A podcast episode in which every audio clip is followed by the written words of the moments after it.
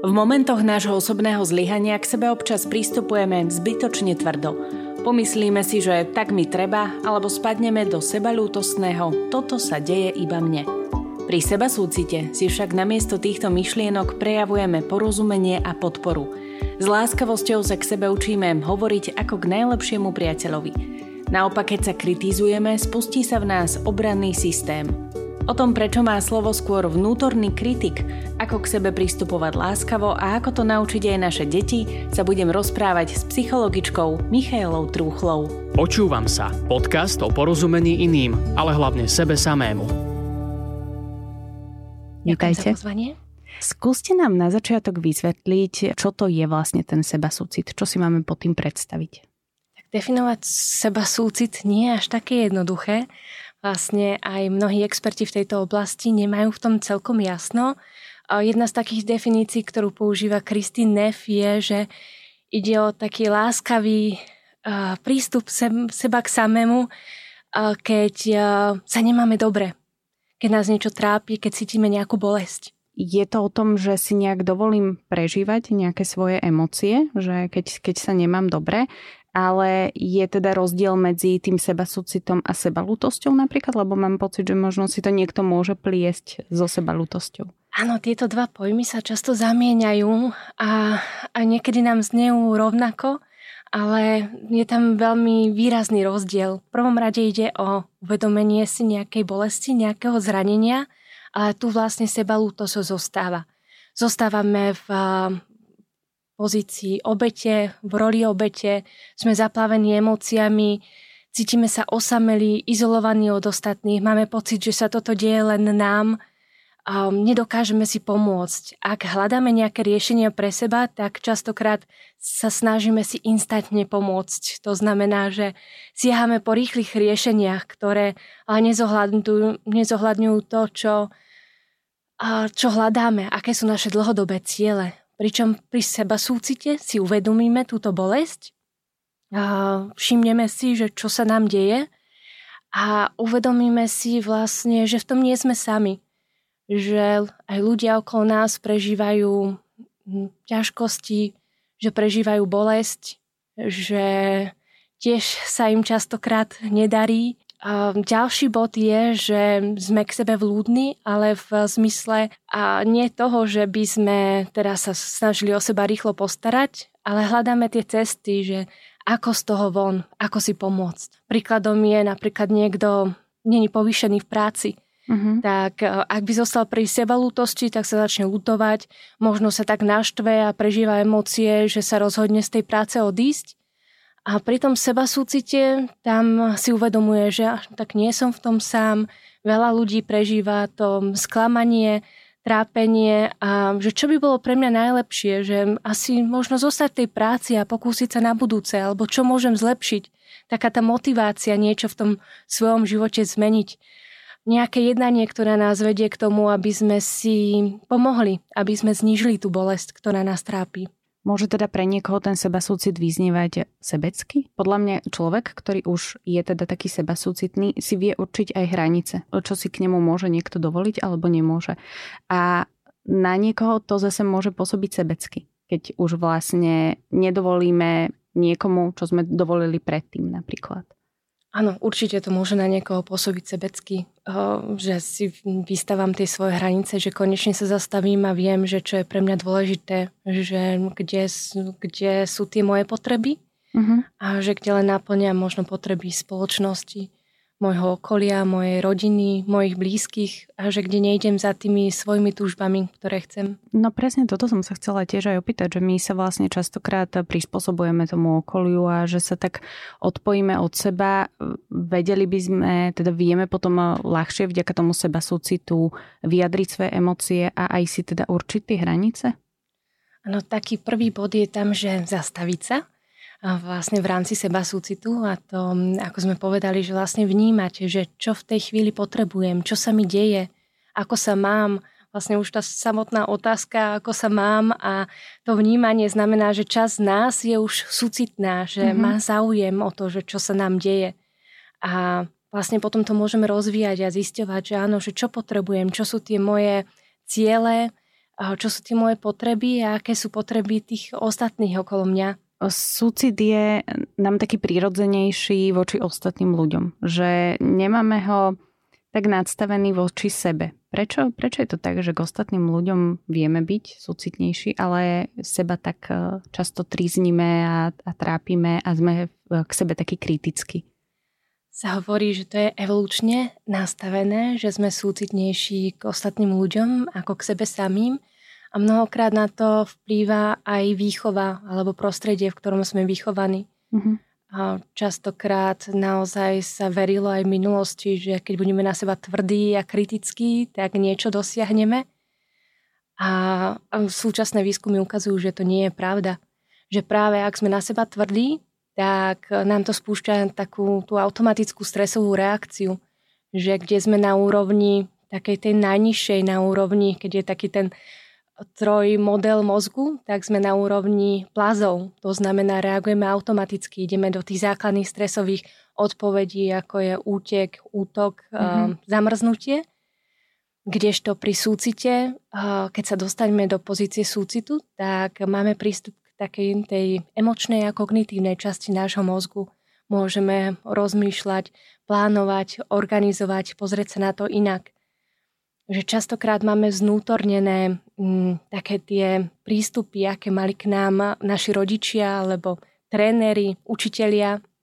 A príkladom je napríklad, že dieťa nejaké 4-5 ročné beží chodbou, nesie so sebou pohár, spadne a rozbije ten pohár. Mm-hmm. A mhm. vlastne prístup tej mamy môže byť, že bože, ty si nemehlo, tisíckrát som ti povedala, aby si tu na nebehal a pozri sa, to bol tatinov obľúbený pohár, ako čo teraz urobí, možno, no však ty počkaj, keď on sa vráti z roboty. A toto si vlastne znútorňujeme, že vlastne sa nám to sú, stane súčasťou nášho vnútorného dialogu. Voláme to v psychológii, že vnútorný kritik. Taká mhm. tá kritická hodnotiaca postava, keď sa nám, najmä keď sa nám niečo nedarí, keď niečo dovržeme, tak hneď ako keby príde a hovorí nám, že bože, ty si hrozný, z teba nikdy nič nebude, si nemehlo, pozri sa, zase sa ti to nepodarilo a sme v takej tej pozície hamby. A aká reakcia by bola vhodnejšia, keď si keď ste teda spomenuli ten príklad s tým pohárom a s tým bežiacim dieťaťom, tak ako by mal ten rodič zareagovať? V prvom rade by to malo byť asi postaranie sa o to dieťa, či sa mu niečo nestalo. Uh-huh. A potom je dôležité, aj ako sme hovorili o tej role obete a sebalútosti, aby v tom nezostal zaseknuté. Eh, zaseknutý človek, aby mm, vnímal, že aké sú jeho možnosti. To znamená, mama povie, že áno, tak si v poriadku, pozri sa, stalo sa toto, rozbili sme tatinov obľúbený pohár, tak poďme sa pozrieť na to, že čo s tým môžeme urobiť. Mm-hmm. Ako pozrieť sa na tú nápravu, že tá, ten seba súcit je niečo, čo nás motivuje ísť ďalej, že kde nie sme v pozícii toho, že sme v hambe, ale ako keby, že prechádzame do takej pozície viny a tú vinu už môžeme odčiniť. Môžeme sa snažiť nejako odčiniť, keď niekomu ublížime alebo niečo sa nám stane.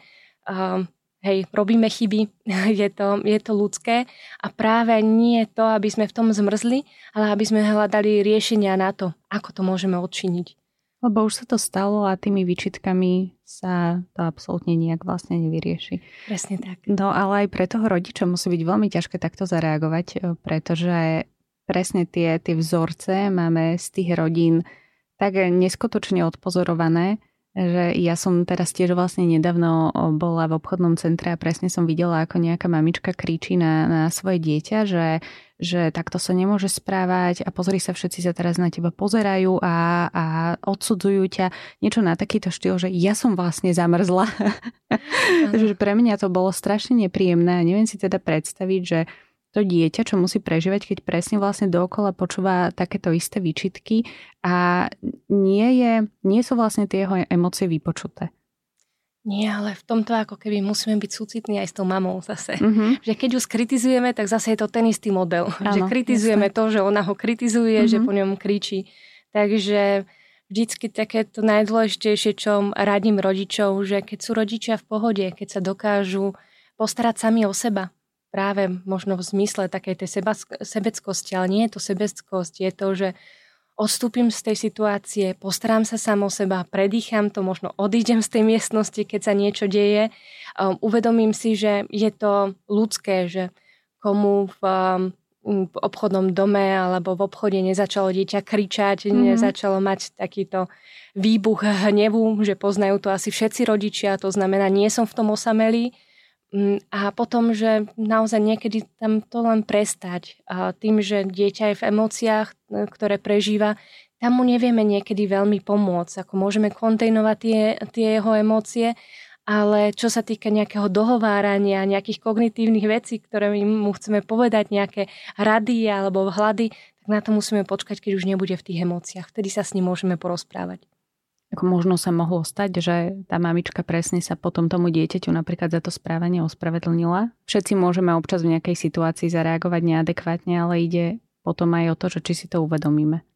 Áno, a že či to chceme zmeniť. Zase tá, mm-hmm. tá teória tej zmeny um, a že tiež ako musíme byť teda súcitní jednak tej mamičke a jednak samých sebe, že áno, ešte to nevieme že nevieme sa k sebe správať súcitne, nevieme sa k druhým možno správať súcitne, ale že učíme sa to. Mám rada, keď sa aj moji klienti kritizujú za to, že bože, aký som k sebe kritický. No ešte sa kritizujú za to, že sú kritickí, namiesto naozaj toho súcitu, seba súcitu, že hej, pracujem na sebe, hej, že jedenkrát z desiatich sa mi to podarilo a to už je pokrok, hej. Učím sa, ako mm-hmm. byť súcitnejší sám k sebe. Môže nám tento sú, seba súcit pomôcť aj pri výchove detí? Že napríklad sa presne odpojíme od tých vzorcov, ktoré sme videli doma a začneme sa k tým deťom správať trošku inak? Áno, ale ako hovorím, je to veľmi ťažké. Mm-hmm. Je to naozaj veľmi zložité a v tom potrebujeme naozaj láskavosť samým k sebe, že kedy sa nám napríklad dejú situácie, že vybuchneme. Väčšinou je to vtedy, keď nemáme naplnené naše základné potreby mamičky na materské ešte s viacerými deťmi, ktoré naozaj nemajú šancu si poriadne oddychnúť, mať ten čas pre seba a odísť možno na chvíľočku z toho prostredia, tak tie budú mať asi väčší sklon k tomu reagovať práve takým tým kritickým spôsobom, mm-hmm. ako tým seba súcitným a súcitným k tomu dieťaťu.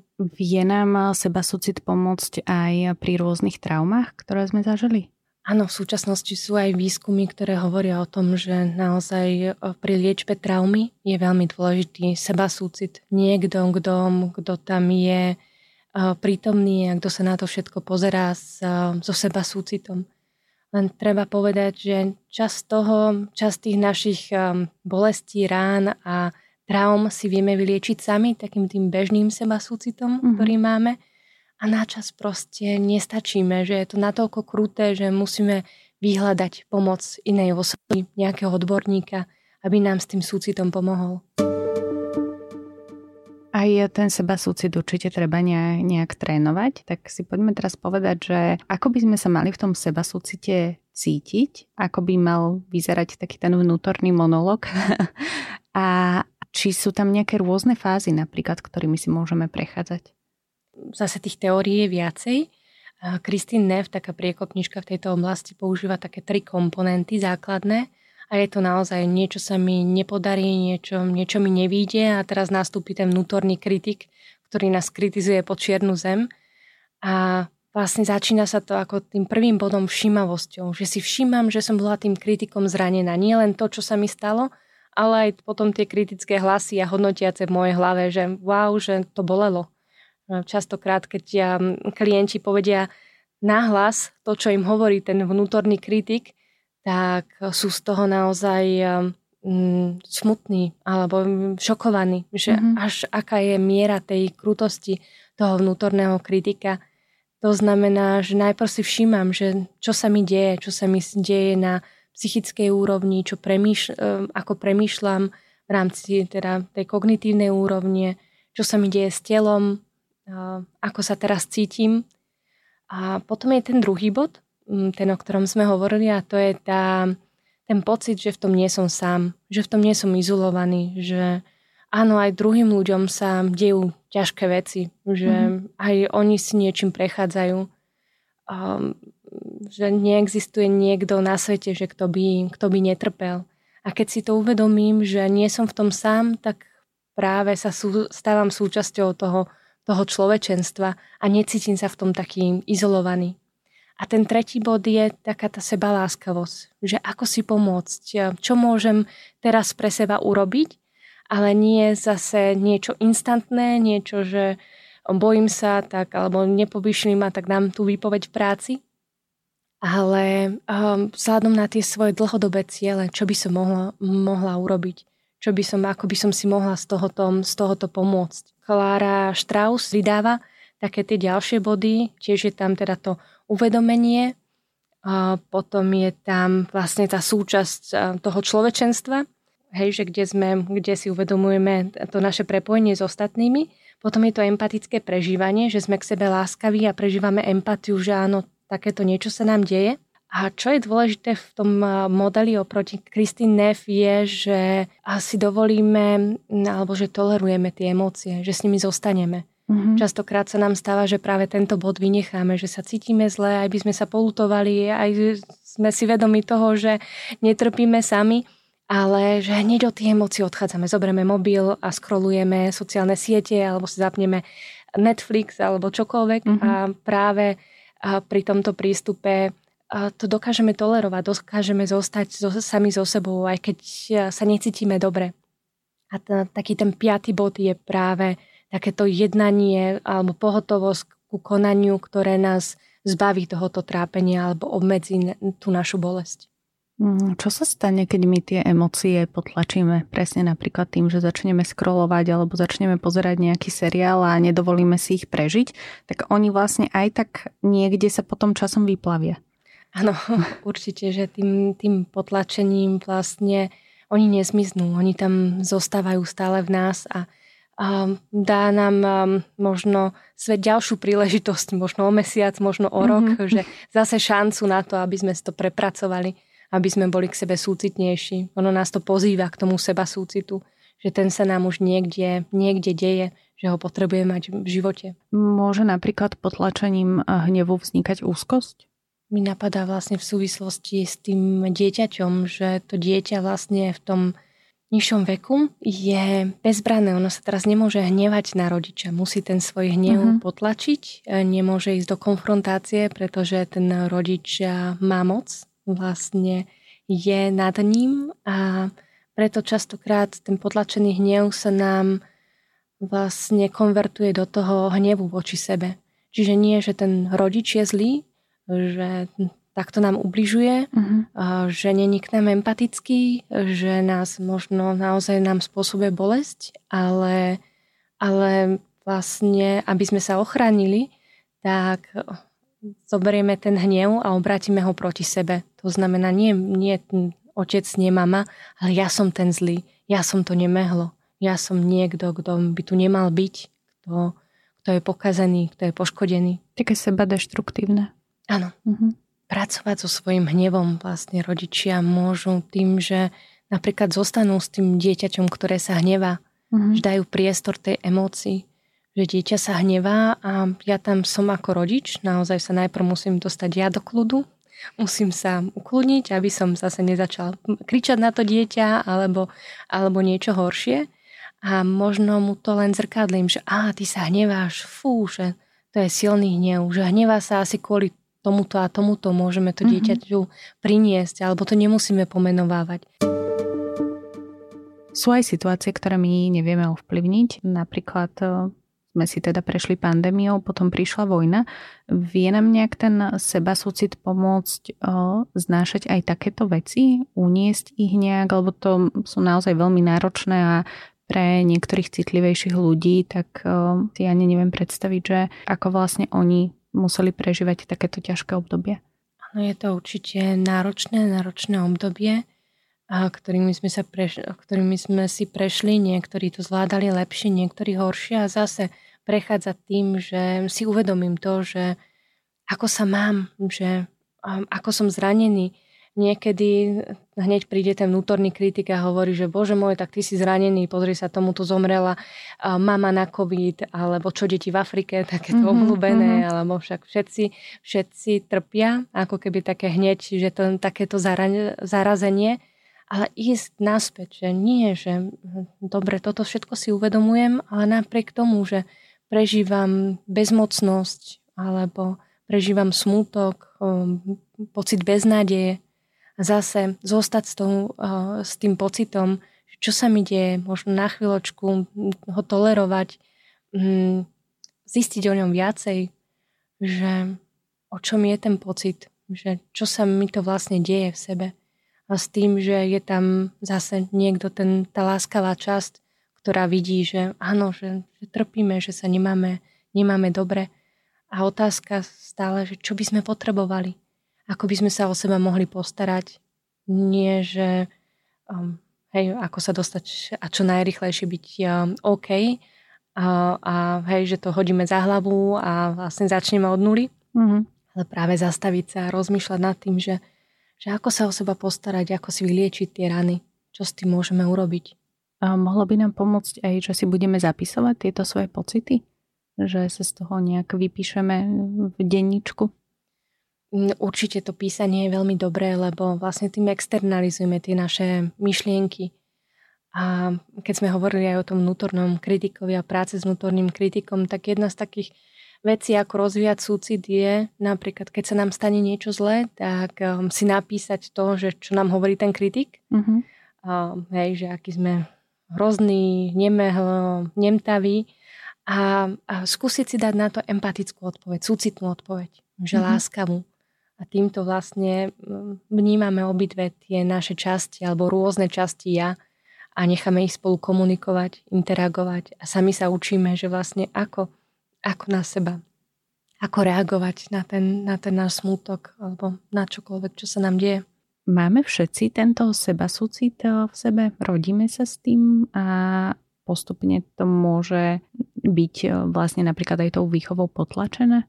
Myslím si, že sa rodíme súcitní, že čerpame z nejakej, z nejakej hlbšej tej láskavosti a, a prijatia a že ten súcit je v nás prítomný, častokrát vidím zase sama na sebe, ale aj na klientoch.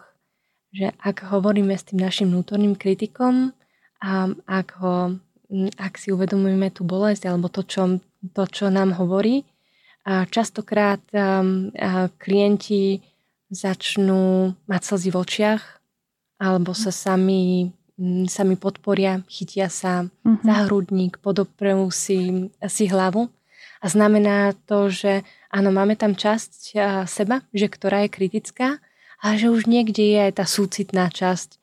Niekto, kto, komu je to lúto, že toto prežívame. Že kto je tam s nami, kto nás chce podporiť, kto nás chce pomôcť.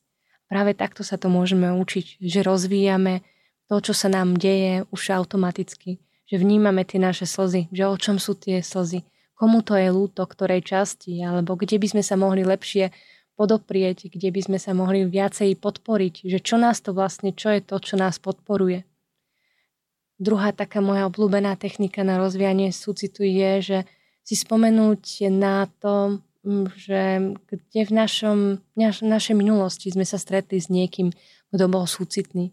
Mm-hmm. Tak ako častokrát robíme s vnútorným kritikom, že si predstavíme, že ako by asi vyzeral, aký má hlas, to sem tam počujeme, ale ako by vyzeral, kto by to bol, či nejaká postava z minulosti alebo nejaká postavička z filmu, kdokoľvek, tak práve pracovať aj na tom, na niekom tom láskavom, súcitnom. A častokrát aj ľudia, ktorí veľmi trpeli, tak majú v sebe ten súcit sami so sebou, že niekto, aj keď eh, naozaj sa k nemu rodičia alebo príbuzní, blízky v tom detstve správali zle, tak aj ten má vlastne niekde taký vnútorný pocit, že to nebolo správne, že uh-huh. by sa mali k nemu správať inak. To znamená, má niekde ten seba súcit. A tým, že si spomenieme napríklad na uh, nejakú tetu, uh, pani učiteľku materskej školky, uh, ktorá sa potešila, len sme otvorili dvere alebo babička, ktorá aj nám, keď sme sa trápili, tak nám napiekla koláče. A keď si spomenieme na niekoho takéhoto láskavého z našej minulosti, tak ho môžeme práve použiť. Že ak je nám zle, tak si predstavíme, že čo by nám takýto človek povedal, ako by nám mohol pomôcť, ako by nás mohol podporiť. Tým rozvíjame ten súcit k sebe. Ja si predstavujem teraz ako takého aniela, čerta na, na jednom ramene, že ten čert je taký kritik a ten aniel je vlastne ten, ktorého by sme mali, uh, mali možno počúvať, že ten, ten by mal predstavovať nás. My možno aj tak čakáme od ostatných, že, že nás podporia a zabudáme na to, že však najdôležitejší vzťah máme sami so sebou a my by sme sa mali v prvom rade asi podporovať. Áno, možno ešte k tomu anielovi a démonovi. A niek- niekedy sa pracuje s tým vnútorným kritikom, ako keby že s tým démonom alebo čertom. Mm-hmm. A že niektoré smery s ním pracujú tak, že sa ho snažia úplne potlačiť. Že, že, fú, že hovorí, že som bezcenný nemehlo, tak chod niekde preč. Mm-hmm. Ale mne sa páči, že aj napríklad k tomu vnútornému kritikovi sa môžeme správať súcitne. Že a väčšinou je to ten vnútorný kritik, sú to vlastne také tie pravidlá spoločnosti, ktoré máme znútornené. Zabezpečovalo nám bezpečie, vlastne bez vnútorného kritika alebo bez časti, ktorú nazývam vnútorným kritikom, by sme ťažko prežili. On sa snaží o to, aby, aby sme, hej, že tie situácie ustali, aby sme boli takí, ako nás spoločnosť potrebuje um, a aby sme zapadli do tej spoločnosti. A preto niekedy, áno, že pracujeme s tým vnútorným kritikom. Um, keď prichádza len a hovorí, že sme nemehlo zase, že sme to nezvládli, tak hej, že môžeme s tým súcitom sa opýtať, že no tak dobre, kritik super, tak som nemehlo, nič nezvládam. Máš ešte niečo, čo by si chcel povedať? Nie, tak choď preč. Ale na druhej strane môžeme tam s ním počkať a hej, že hovorí, že proste úplne celé zle tá prezentácia, že, že som to neurobila dobre, že že tam bolo milión 5 chýb, ale chceš mi niečo povedať, niečo, že čo mi pomôže, že už nevrátim sa do minulosti, nemám stroj času, mm-hmm. ale môžeš mi s tým, za čo ma kritizuje, že pomôcť, čo by som mohla urobiť lepšie. Naozaj niekedy v tom vnútornom kritikovi je aj veľa múdrosti. Vy nám povedať napríklad, že áno, že pri ďalšom raze možno dopredu si zistiť otázky, dopredu zistiť, že kto tam bude, kto ma bude počúvať, čo sa má všetko, aké dáta si mám pripraviť.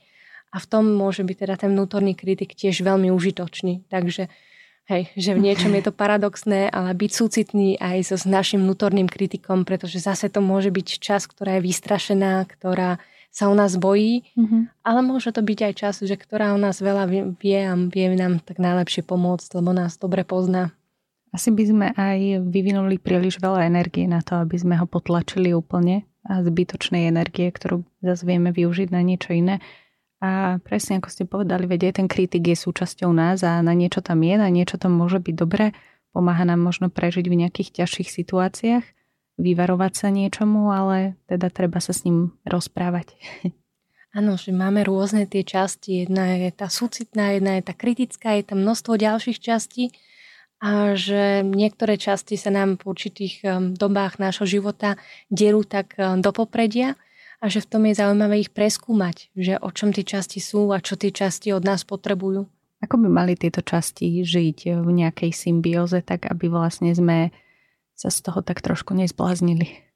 Áno, v prvom rade a vlastne je taký koncept, že hlboká demokracia aj vlastne v nás, že vnímame nielen také tie naše základné presvedčenia, ktoré sú bližšie k takej našej základnej identite, primárnej identite, ako sa hodnotíme, ale práve aj časti, že ktoré, ktoré sú také vzdialenejšie, za ktoré, ktoré tak neberieme, že sú našou súčasťou a že práve aj tie niekde, keď sa nám vynoria, tak potrebujeme s nimi pracovať, potrebujeme ich preskúmať, potrebujeme ich možno dostať viacej do nášho života, že ako tá hlboká demokracia znamená, že, hej, že každej tej časti dáme šancu sa prejaviť a povedať svoj názor s tým, že veríme, že keď ja, ako sú menšiny a menšiny prichádzajú alebo prinášajú svoje, svoje no, problémy a takisto svoje riešenia, a obohacujú tým vlastne celok, tak aj tieto naše časti, aj tie, ktoré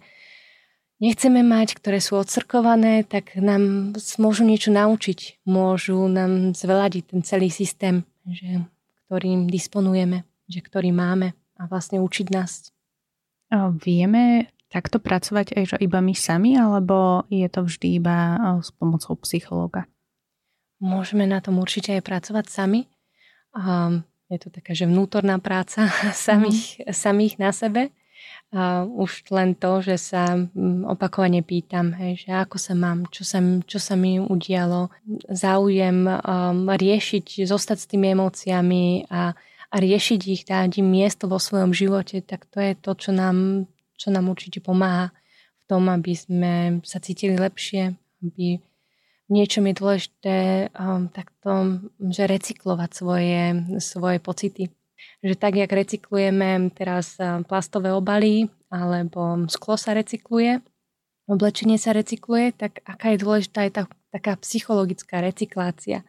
To znamená, že keď sme zranení, väčšinou zranený človek zraňuje, zraňuje naďalej, že keď není vyliečený, zraňuje buď ostatných okolo seba tým, že sme kriticky na seba, tak kritizujeme ostatných, alebo zraňuje aj sám seba a to samé samé o sebe ako keby stačí. Mm-hmm. A tým, že na sebe pracujeme, napríklad vnímame aj toho vnútorného kritika a transformujeme možno tie jeho posolstvá, že hej, tak áno, že toto je že nálož, ale že teda čo s tým môžem urobiť, pozerať sa na to súcitne, tak vlastne tým mením nielen svoj svet, ale môžem potom práve byť lepší mm, partner, byť lepší rodič, že prinášame ako keby ten seba súcit potom viacej do sveta, že to je tak celkom taká veľká moc, že ktorú máme v tomto, že kde sa napríklad tá pandémia odohráva v nás, kde sa konflikt na Ukrajine odohráva v nás, kde preskúmať si tie vlastné pocity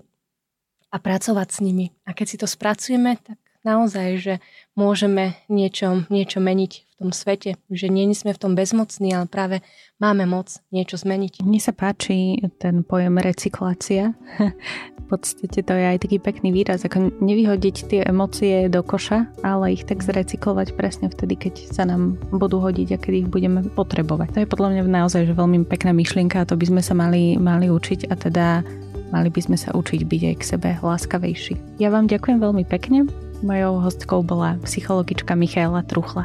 Ďakujem, dovidenia. Túto, ale aj všetky ďalšie epizódy podcastu Počúvam sa si môžete vypočuť na podmas.sk alebo v vašich podcastových aplikáciách.